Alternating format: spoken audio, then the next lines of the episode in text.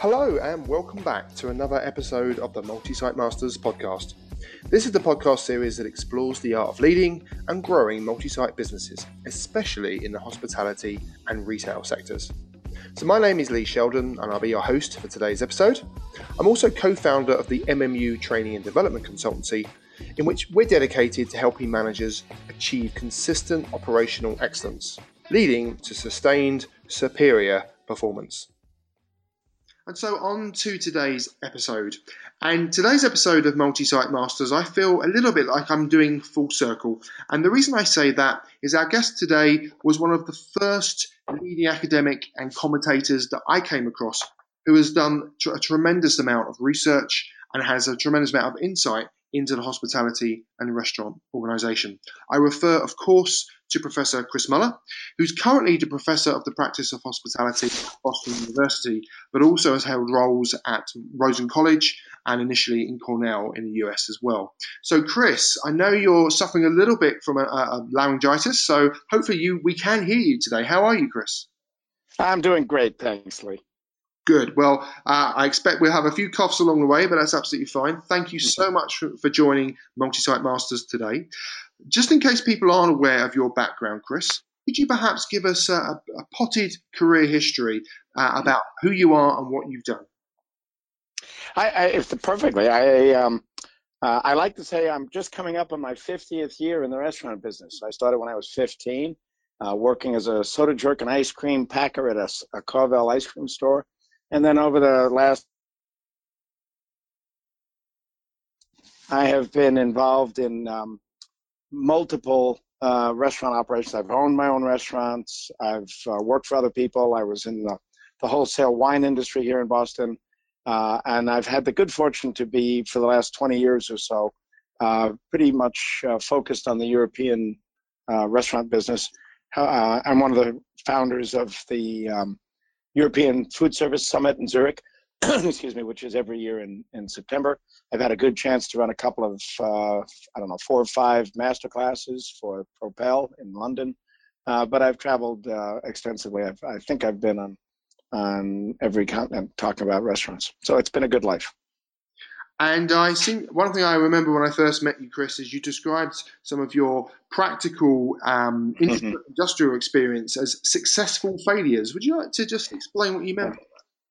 Yeah, a very successful failure, unfortunately, twice. I've had restaurants that were beloved by the customers, uh, but not by my bankers. Um, I, I, describe it as um, uh, I had more customers than I could afford. And um, I, uh, I tend to be a front door kind of guy, so get, you know, give me every customer you can you can find. Um, sometimes my partners have not been as good at protecting the back door, and so um, uh, we've we've closed two restaurants with with people actually waiting to get in because we had little cash flow problems. But they were beloved, so yes, very successful failures. Well, that, that's great. And for me, that just proves the point that you've worked in the industry. Um, yes, your academic insights are fantastic, but we also know that it's built upon that credibility of being involved. So let's get to the real meat of our conversation today. We thought it would be really interesting to understand from a US market perspective, we often find, to be frank, some of the trends start to wash over our way 12 to 18 months. Of course, stuff is going back the other way too. But what are some of the things that we are seeing in the US or you are seeing that we might expect to see here anytime soon over the next 12 months? What are some of the key themes that you are seeing? Well, I actually I think the U.S. has been a little bit uh, stuck uh, in many ways. Uh, there's far, you know, from my point of view, there's, uh, excuse me again, there's been far more innovation actually in London uh, from the sort of groundswell of new concepts. We're starting to see a, a flushing out of some some of the older things, uh, looking to to rejuvenate. Um, but like every mature market, we sort of got fat and happy here. I think what we're seeing a lot of is um, uh, a movement towards uh, salad uh, concepts, things like Clover, B.Good. Um, also, service components where you you mix and match things with a healthier focus. Dig Inn, a couple of those kinds of places. Um, we've sort of seen the end of the expansion of the better burger business, just like you have in the UK. Mm-hmm. Uh, and I think that we're starting to see uh, a real growth in uh, this year. We're talking about um, a focus on on expanding the Asian cuisine uh, choices. So we started with Chinese, then we went to Japanese. Uh, we've been doing a little bit of Thai, uh, not much as far as Korean. We're seeing some Filipino, uh, a little bit more on Vietnamese kinds of things. So we're seeing a uh, more focus on the natural high flavor components of of, um, of a broader Asian uh, mix, and I think that's going to start to really pop in the next uh, 12 to 18 months. And one of the terms that I, I heard you talking about back in September when you were in the UK, you shared with us the idea of the grocerant. Now, that is a term that I think many people may not be familiar with. So perhaps you could ex- explain a little bit more about what a grocerant is. Yeah, actually, traditionally, if you think of um, of a market, a grocery, uh, you know, a Tesco or somebody like that, or uh, Sainsbury's, um, what you basically had was was a uh, a business model built on the idea that the consumer had a high production knowledge. They knew how to take raw goods and produce a finished meal. Uh, the restaurant side has traditionally required uh, consumers to have a high connoisseurship uh, mindset. They have to know what finished goods look like in order to buy them. Uh, and so if they're not familiar with, uh, you know, even something like sushi, um, they wouldn't buy it. But as the connoisseurship side has expanded, especially quite rapidly over the last 10 or 15 years, uh, it's sort of in concert with the internet and access to information, uh, we've seen a, that the restaurant side has had a, a, a very steady growth up until recently, the, the supermarkets felt that that was a business they didn't really want to get into or understand, even though they, they thought there was a chance for higher profitability. So prepared foods were, you know, sort of a, a toe in the water. And we saw Marks and Spencer's uh, sort of grow really quickly with their um, gastropub kind of uh, prepared foods. What's happened now is that the uh, many supermarkets, uh, especially here in the states, are preparing uh, not just ready to eat meals, uh, things that can go home and, and get cooked in the same package, but also actual finished restaurant quality food, both from buffets and, and sit down operations. And because they're looking and saying if if we can if we can capture some of this business, we'll we'll in fact get people to buy more of our groceries and also uh, increase our top line sales. Um, so what we're seeing is a sort of merge between the grocery and the restaurant what we've we've heard now is called the grocerant, uh, where people go and and almost like the traditional medieval center place market, where you can you can go and buy your fish and your meat and your breads, cheeses, but you can also uh, go there for a, a full meal.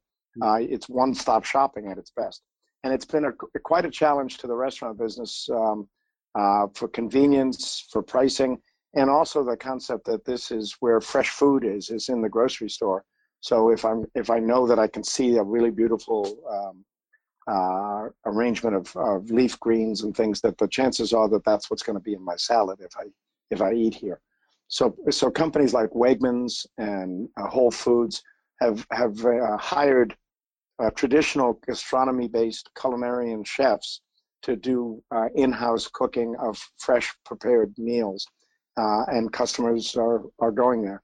Mm-hmm. Um, and it, it, sort of goes along with the Eataly concept. You know, when when Farinetti came out of uh, Italy with with these mix of of a place you could go shopping but also could eat. Now his um, uh, his giant Fico Food World theme park in outside of Bologna, million square feet or what 150,000 square meters of of a mix of, of shopping and uh, retail outlets and 45 restaurants. Uh, that's probably taking it to, to, the to the maximum. And so we'll, this is definitely a trend that's that's going to continue. It's interesting. My uh, understanding of Wegmans, having uh, talked to some of the people who work there, is as a customer you could go in and you're faced with the option of you have the restaurant where you can literally, as you say, sit in, dine in, and have your meal there is the prepared meal, the ready meal, as we might describe it in the UK, that you can take home. But there's also like a third way where all of the ingredients are available in a box where you can literally take all of those ingredients home and make that meal for yourself. So you're providing that it's totally fresh. You're cooking it. You can add your own little twist, I get, uh, I guess. But you have the three options, where as, as opposed to just it's a ready meal or there's a restaurant. You can actually do that for yourself at home. Yes, and and actually one of the one of the challenges for the supermarket business is the uh, the rise of delivery services, just like we're seeing delivery services, uh, you know, affecting the restaurant business. And one of the reasons for this is um, an Amazon uh, Prime, let's say. It, why, people are starting to figure out that why should I go in uh, to a supermarket and lug home uh, dried goods like paper towels or toilet paper, or mm. why should I go home and you know, go there and lug home a uh, a, you know, a, a five pound jug of laundry detergent, I can have Amazon deliver that to my front door. And then I'll go to the supermarket for things that I just need either today or are truly fresh vegetables, meats, fishes, breads uh, that I can carry home in one bag. And so the supermarkets need to f- replace the revenue from those uh, very low margin but high high weight, you know, high carry concept um, and so they, they're looking and saying, yes, we can do these packaged meals. We can help you solve the issue of, of uh, as a consumer, of being short on time. Uh, we can be more affordable, and we can give you a gourmet meal that you can prepare at home uh, for yourself in seven or 10 steps in 20 to 30 minutes. It's a, it's a brand new um, way of, of talking to the consumer and helping them solve their problems. Now, you've touched upon their technology and how that's impacting and the delivery models that we're seeing, home delivery in the UK, I know you're seeing in the US. Where do you do you think that has has anywhere near its peak yet, or where do you think the the brands such as Deliveroo and similar models of home delivery where are they where are they going? Yeah, I, I, they have to continue to grow. Uh, here in the states, we you know uh, many people might know the name Panera. Uh, Panera is the largest um, uh, fast casual, third place, um, eat in, bakery, cafe. Uh, they're they're now doing almost 30% of their entire sales uh, nationwide through online uh, pickup and delivery. So that this comes out to over 1.2 billion dollars in sales through the the use of mobile uh, the mobile app where people go order and then pick up the food and take it home themselves, or for delivery to the uh, to an office or to a home. Uh, that uh, they predict that's going to continue to grow. Uh, we see it in pizza delivery. Domino's is doing almost 50% of its business is through uh, their apps, and so that that technology piece, especially the mobile ordering, is is very powerful. When you see somebody like or a company like Deliveroo, which is now creating uh, what we we're calling ghost restaurants. Uh, you know, they they not only are delivering, but they're now providing space for some of their their prime um, clients, some of their best delivery places, to to to identify where they should put a restaurant. They're taking space and and creating these restaurants that have no restaurants, and they're just basically kitchens. What I find is fascinating about what Deliveroo's done is that they've created this space. They charge rent to the restaurants. They take a percentage of the the menu price off the top, uh, and still have the the co-branding. It's you're ordering Deliveroo, but I'm getting food from from the local, uh, you know, a local restaurant. But it's all on a Deliveroo site. It's basically uh, changing the entire nature of what it means to be a restaurant. I think that's going to grow as well. I think you're going to see a lot more uh, uh restaurants that have no there there. Uh, they're just delivery only kitchens. We're seeing seeing the same thing happen with restaurants that are taking spaces out of their own kitchens and creating um, uh, a delivery online model uh, so that they're, they're, they can even change the name. Uh, what, one of the trends we're seeing is that uh, these these kitchen only places, excuse me, all you need to do is invest in a website uh, and you can actually run three or four kitchens or three or four restaurants out of one kitchen mm-hmm. with just a delivery. And so you can have uh, a, a, group of people cooking and they can be doing Vietnamese food, they can be doing hamburgers, and they can be doing um, uh, you know uh, French food, all from the same kitchen, all the same people, but but the the online ordering um, makes it appear as if they're three different restaurants. That's the real true ghost restaurant, and I think that's a, a big a big trend that we're going to have to watch. We, uh, I was in a restaurant in the UK uh, called the Big Easy only about three weeks ago, and I can't remember now. I just got out of my head the name of the app, but there was the option to pay the bill via the app. And I think there's even the option to order food via the app whilst you're in the restaurant. Um, that is obviously one aspect of how the in store experience is changing because you've obviously touched upon how home delivery is being affected. What else are you seeing anything else in restaurant where people are using technology that's revolutionizing the experience? Yeah, well, it's not not new, but the OpenTable experience uh, here in the states, and and now Yelp is uh, really expanding its SeatMe. Uh, what we're starting to see is is not just making reservations online, but uh, but using that to to book uh, tables, to order in advance, um, uh, to do a, a, lot more communication between us and the customer. so the uh, the OpenTable kind of platform, uh, the, the third party aggregators are really also changing the relationship and they're changing it in the restaurants as well. Um, one of the things that uh, I think you're also going to start to see is is a lot more pre-ordering, uh, people ordering their menu, their meals from home, uh, so that when they get to the restaurant, the meal is already waiting for them uh, to, to speed up the service time, have less communication with with service people. and that allows them to have um, uh, you know a complete control over their uh, of the menu choices, but also just to go right from home, book a point. You know, eight fifteen, we arrive with our party of four. The meal is already ordered. We sit down, it's served, and we're and we're done. We leave, and it's all. There's no payment, uh, uh no cashing out. It's all done on uh, through a uh, a prepaid Apple Pay or Google Wallet system. If we've got listeners to the episode who might be considering opening a restaurant. Um, what do you think they should consider? Some of the key elements to make sure their restaurant concept is going to be a success. For example, you've mentioned the importance of home delivery, thinking about how you would manage that in your restaurant from a kitchen perspective. Is that something that you know no one would open a restaurant in the US now that wouldn't have an option for home delivery? Are there other things that you think you must consider if you're looking to open a restaurant concept?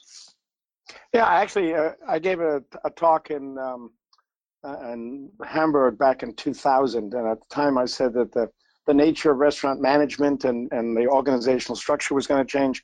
That no restaurant within within a decade, which would have been 2010, can survive without an, the addition of an, a social media manager, someone hmm. doing nothing but managing the external communications. In those days, it was uh, we were just talking about email. Most restaurants in 2000 had not gotten into the website uh, business today with between social media of, of uh, the rating systems like Yelp and TripAdvisor, the, the feedback that you get. Um, uh, I, I, can use an example from from yesterday. I have uh, one of my daughters is a manager in a very nice restaurant in in New York City.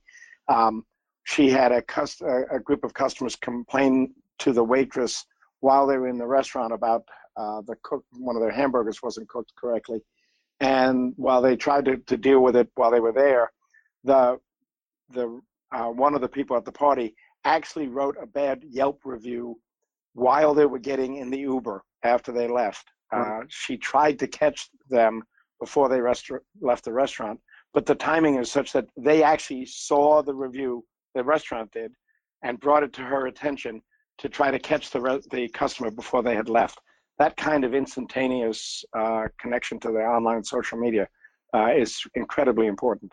Um, the other piece that I think you have to have someone who's um, constantly watching uh, for, um, excuse me, Instagram and uh, all of the uh, the, the photo posts, uh, Snapchats, and those kinds of things that that um, to watch how all of your your food, your your decor package, your signage have to be Instagrammable or photo ready because uh, the the what we used to think of as word of mouth has now become uh, word of media and if you're not being the kind of place where uh, every dish and every person who comes into the restaurant is taking taking a picture and a pose uh, in your space, uh, you're going to be left behind. So you have to have an entirely new look at the decor package and make sure that the lighting, uh, there is a place to, to, to pose food and also a place for people to pose outside your restaurant.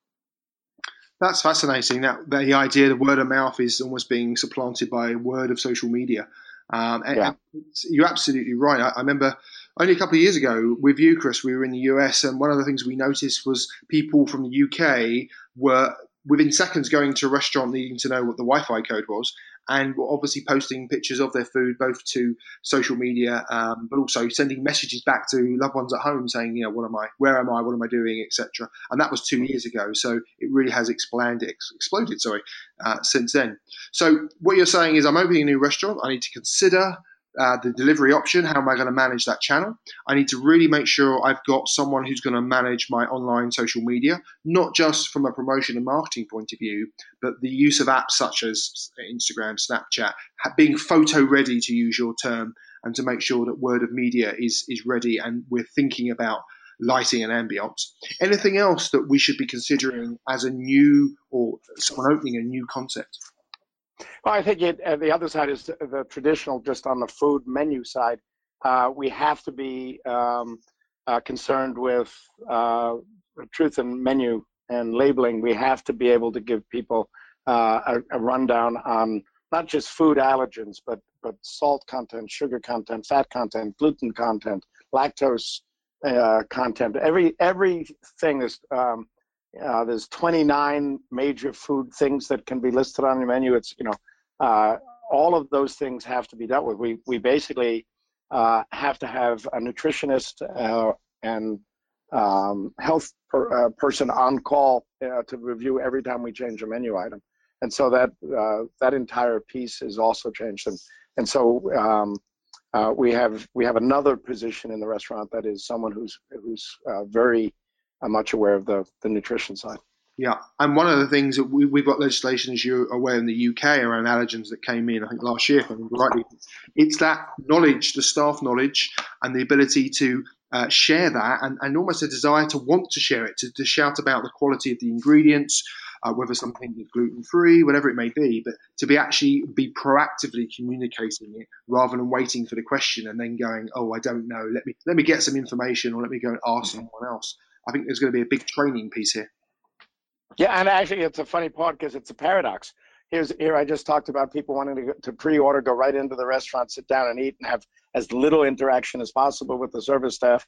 And then on the other side, you get that people want to go in and be absolutely uh, wowed by the, the specific knowledge and the authenticity of the person serving them. Uh, restaurants have to be both of those things at the exact same time. Yeah. So the training and development, uh, the professionalism of the staff uh, really truly has to has to be um, be dealt with. Uh, one of our uh, good friends here is a major um, uh, executive search and training development uh, group is Alice Elliott, and and they simply call, say that the, the biggest factor for restaurants is human capital. Uh, you can raise plenty of money to build restaurants, but you really have to invest in the human the human capital, the staff, and the management because that's the future of the business.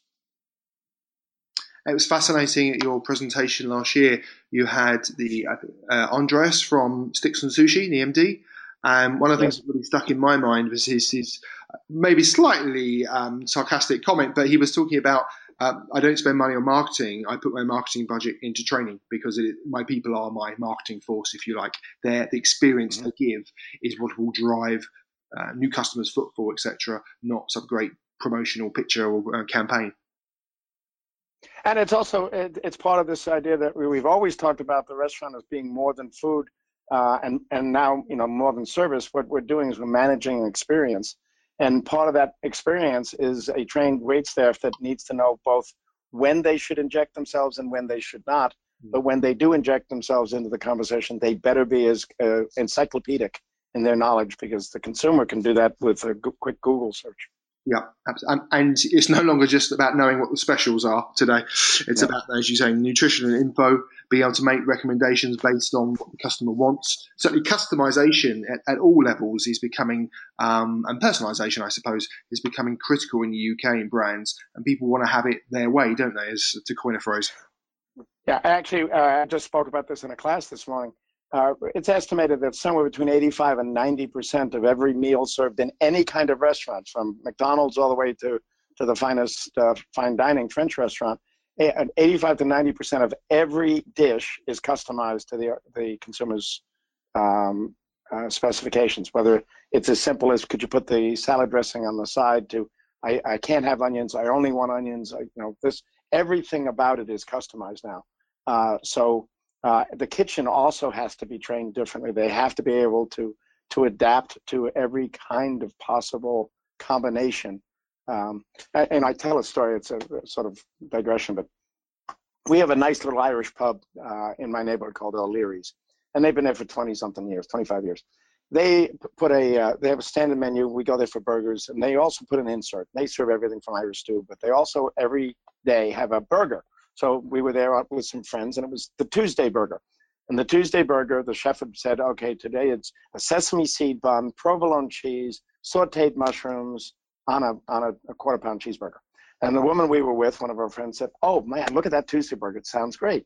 Wait, waiter comes over. She says, "I'm going to have the Tuesday burger, but could you could you ask the chef, can I substitute the provolone for? I'd like to have cheddar instead, and instead of sautéed mushrooms, I'd really like to have uh, sautéed onions. And can you hold the bun because I just like I just like the meat and put this put some salad dressing on the lettuce and tomato for me." And the waiter said, "Of course." And I looked at her and said, "Vanessa, what happened to the Tuesday burger? That's you just made a Vanessa burger. Why did you think Tuesday burger sounded great? It, you know, it's absolutely ridiculous. That's what restaurants have to deal with today. Now, of course, Chris, our focus in multi-site masters is multi-site, and the multi-site manager is always very prevalent in our mind. What do you think the effective multi-unit manager is going to need to do to adapt to the kind of changing environment that you've described? How are there new skill sets they need to learn? What do they need to be successful in the future? I think that, you know we've written about this. Uh, in fact, we've done some of this together. But um, I, I, think the the idea of, of the multi-site manager is uh, needs to be looked at as as the the combination uh, chief executive uh, and um, uh, almost like the C-suite for their for their district. So they need to be the uh, the chief executive officer, but they also need to be the chief marketing officer, the chief finance officer, the chief human resource and training and development officer. Uh, they need to be able to to have a a skill set that's much more complex than it than it has been at any time in the in the past. And I think one of the one of the key pieces of this is knowing that uh, if we believe that it's all about human capital, then the multi-site managers got to spend most of their time developing the people who work in their in their district or their area, uh, especially the young up and coming uh, junior managers, the assistant managers, who are the ones that are going to going to be groomed for leadership in the future. Uh, they also have to be combing uh, all of the hourly and and uh, service and kitchen staff for people who who shine and look like they can take over leadership roles going into the future. And they basically have to uh, trumpet the, the, the benefits of of going into uh, into professional management as a career, and then give them the skills that, that are going to allow them to um, to shine when they do that. So I think it's it's really crucial uh, more than ever that the, the multi-site multi-unit manager is is uh, has the skill sets of run, running the operation, but truly starts to understand that it's all about the people. I think that's a perfect place for us to pause our well, bring our conversation to an end, Chris. I really appreciate, particularly uh, your, your, croaky voice has done a, a fantastic job holding up. Uh, one question I always throw at people at the last minute. Um, I do. I'm a great believer, as you know, in science fiction. So I think one day, in many years to come, time travel will be available. I wonder what Chris Muller would go back and say to a young Chris Muller. What what piece of advice would you give to someone starting out yourself in this industry?